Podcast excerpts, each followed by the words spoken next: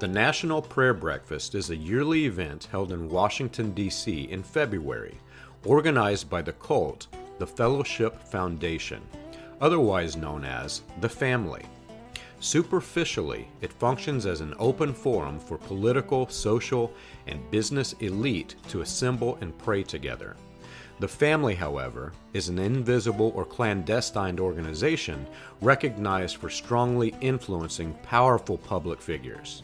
The breakfast was organized by Abraham Vereide in Seattle, where William Branham likely connected to other ministers in attendance.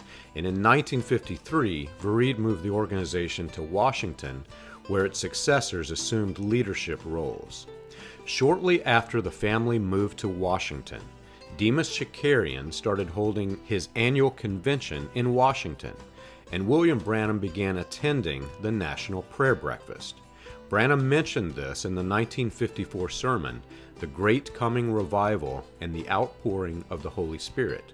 And there's a photograph of William Branham at the event with Richard Nixon. According to Branham, he went to the prayer breakfast on behalf of the Full Gospel Businessmen's International, led by Demos Shakarian. And both Branham and the Full Gospel Businessmen associated together with powerful figures in Washington. Through the National Prayer Breakfast, Branham himself became connected to the vice president. And after the breakfast, Vice President Nixon and several state senators allegedly held private meetings in William Branham's home. The Full Gospel Businessmen's Fellowship continued to attend the National Prayer Breakfast long after William Branham's death and continued to influence key figures in Washington.